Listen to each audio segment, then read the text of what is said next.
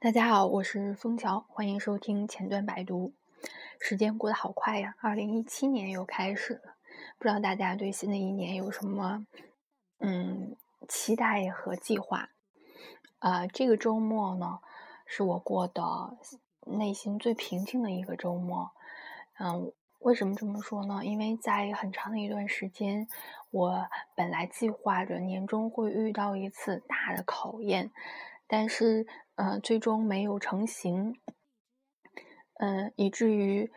啊，好多个周末我都会是在一种啊，比如说有一些计划，特别是像关于工作和学习的计划啊，呃，会列出这个周末要。做的事情 A B C D，那可能会在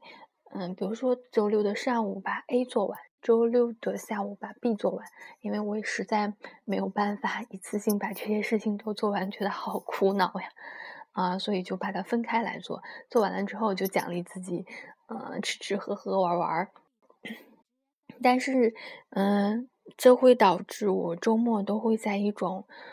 嗯被计划中的事物所。嗯，所所所牵扯、所压迫的这种状态，那嗯，这个周末我就呃特别放松，什么事情可以说什么事情都没有，嗯，我我可以很自由的啊午睡睡到几个午睡睡几个小时，睡到下午，啊看个电视看到天黑，嗯，是一个没有计划的，但是又觉得非常自由的事情。啊，我记得以嗯，哎，以前有一次和朋友聚会，聚会到中午吃完饭之后呢，去朋友家玩然后一个嗯嗯啊，一个朋友说，哎，我们下午呃计划做什么呢？啊，另外一个朋友说，另外一个朋友竟然很嗯很很情绪激动的说，为什么要计划？我最讨厌计划，想做什么就做什么呗。哦，那那一瞬间好像也戳中了我，我也戳中了我，因为我也是一个喜欢计划的人，总总会去想着下一步要做什么。嗯，当没有计划的时候，就觉得很混乱，嗯，没有安全感。嗯，但是我想起来，我嗯之前读过的一个小故事，嗯，讲说有一个人问一个和尚。说修行是什么？和尚说：“嗯，啊，那个人看到和尚就是每天就是啊，嗯，打呃就是挑水，嗯，砍柴，嗯，诵经，就问和尚说：嗯，修行是什么？为什么你只你每天就是做这些事情？然后和尚说：啊，修行就是你在砍柴的时候只想着砍柴。”挑水的时候只想着挑水，诵经的时候只想着诵经。哦，我恍然大悟，就是你沉浸在当下正在做的这件事情当中，而不用去焦虑，呃，去焦虑其他的事情，这个你就会过得很很轻松愉快。所以在二零零二零一七年的前，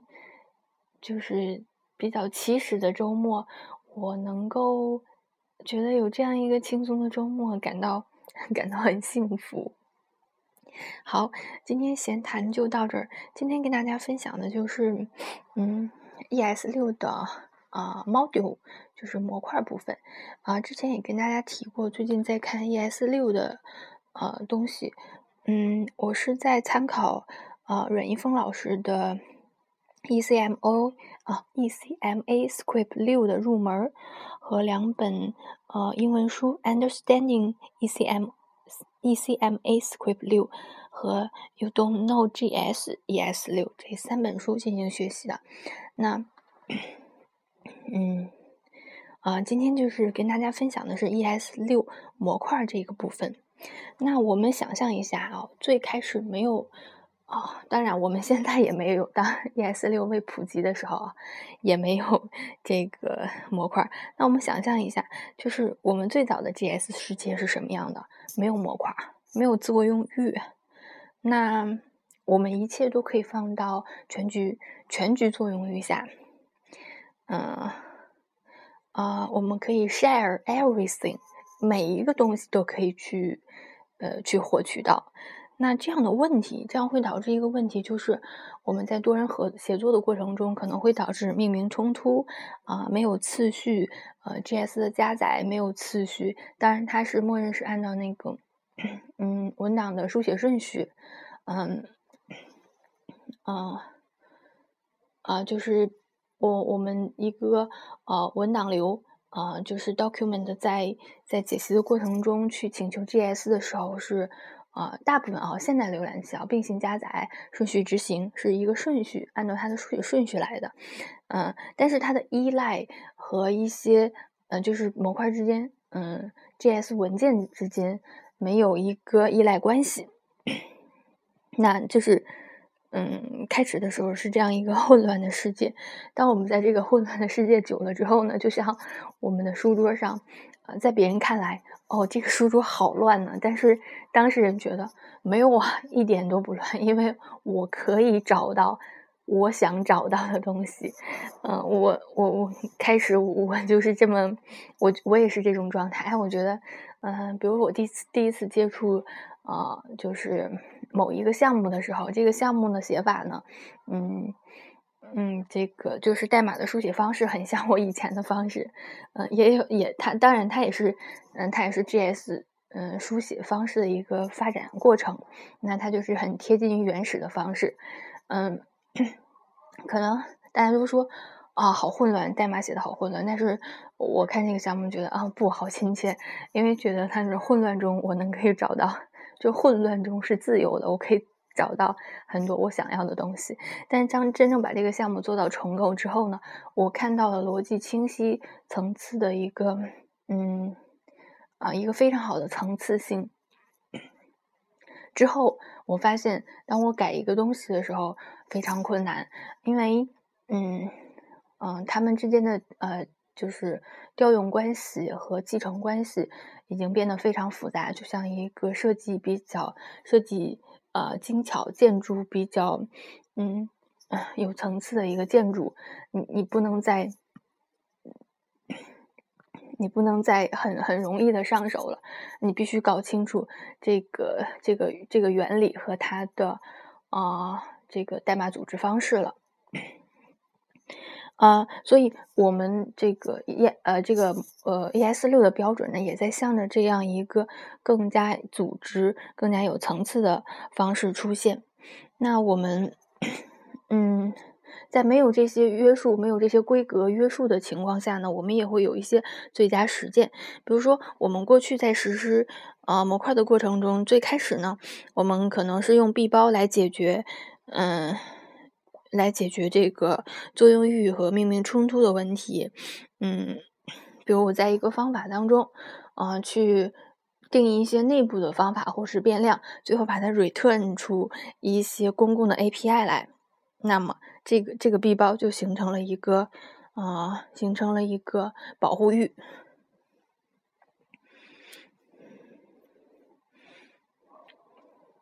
那直到 ES 六呢，我们有真正的一个模块的概念出现呢，它就会是在呃顶级的这种语法来做这种支持。那首先我们来呃呃说 ES 六这个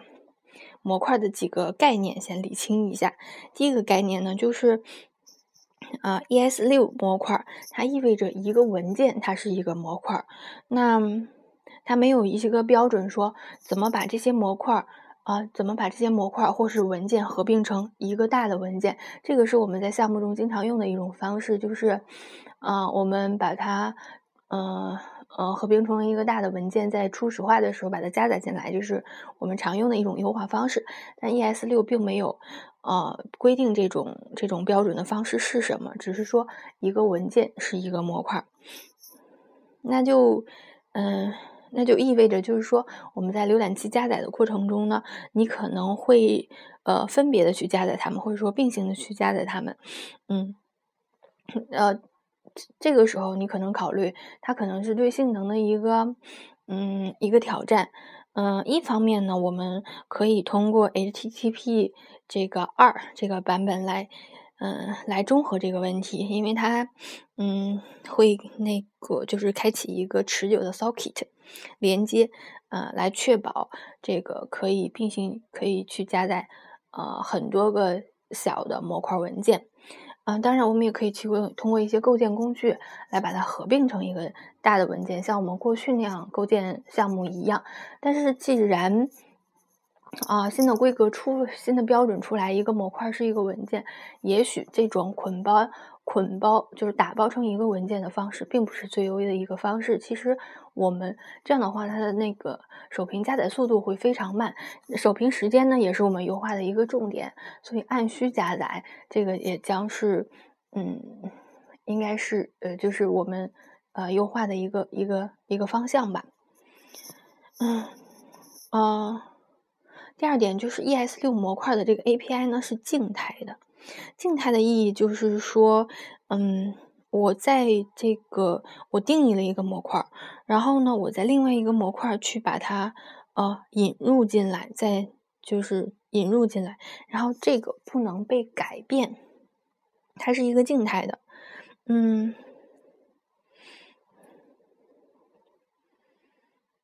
啊，第三个点就是 ES 六的模块，它是一个 singletons，嗯，它是单例的，就是说，嗯，一个模块只有一个实例，嗯，它会去维护它的状态，嗯，你每次引入这个模块的时候，你就会给得到一个这个模块的引用，嗯，如果你想去，嗯，生成多个模块的实例呢，你可以去，呃，提供一些这个工厂方法来去做这件事。呃，这个概念我理解的不是很透彻啊，以后如果有实践过的经验，或是更深入理解以后再跟大家分享。为什么说 ES 六模块它是单例的？这个单例是不是跟我们平时所说的这个单例是一个意思呢？还是它只是说，嗯，还是只是说每次引入模块只是只是引入一个引用？嗯，我们后续再说。呃，那第四点就是说。嗯，呃，第四点也是很重要的一点，就是说你暴露出来的一个模块的公共的 API 这些属性和方法，它是一个呃声明，是你值或者引用的一个声明。这个多个呃多个输入呢，都把它是呃叫做一个 bindings，嗯，就像一个指针，嗯嗯，去指向你这个模块的一个定义。指向你这个模块定义，它其实是一个标识符。嗯，以前呢，像 ES 六以前呢，这种嗯暴露出来呢，它是一个值的拷贝。嗯嗯，但是呃这个时候呢，它是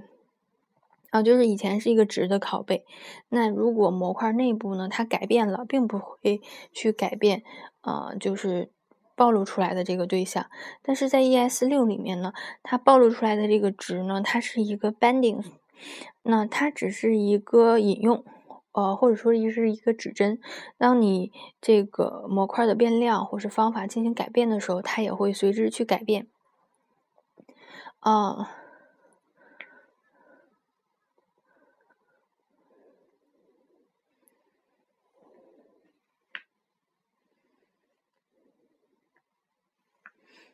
嗯，啊，下一个概念就是 ES 六的模块。那么关于这个模块的，嗯，加载方式，这个呢，并不是 ES 六这个规格所规定的内容，它是这个宿主环境所实现的。比如说，呃，浏览器或是 Node 环境来去实现这个模块应该如何加载，它并不是 ES 六规定的内容。嗯，它对于我们是是一个不透明的。当然，你可以去定义自己的自定义加载方式。嗯，可以更细力度的去定义，这个就是后话了。嗯，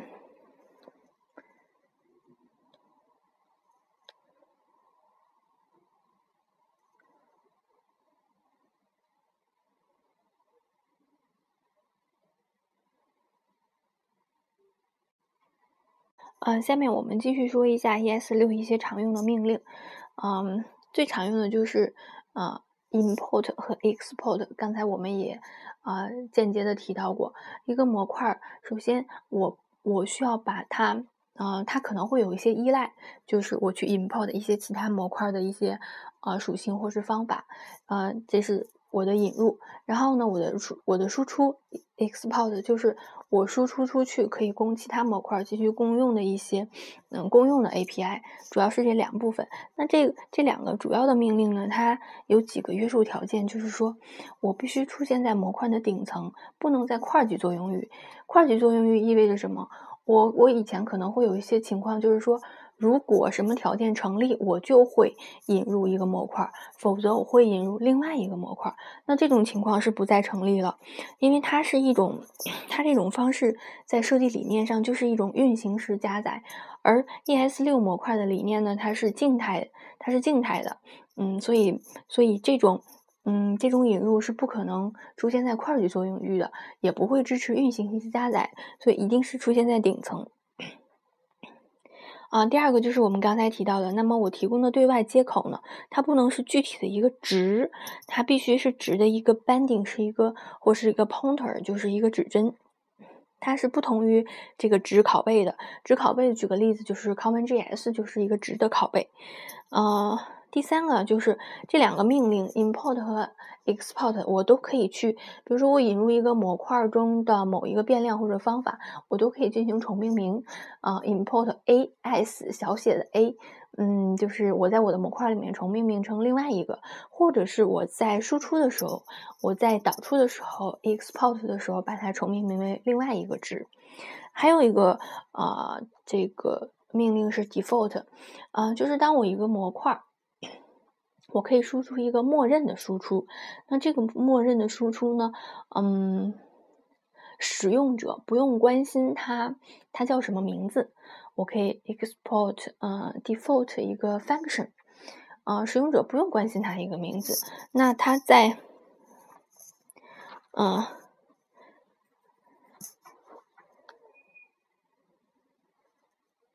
啊，那我 import 的时候我就。呃，我自己给它可以给它定义名字，这个是对于使用者的一个方便。嗯，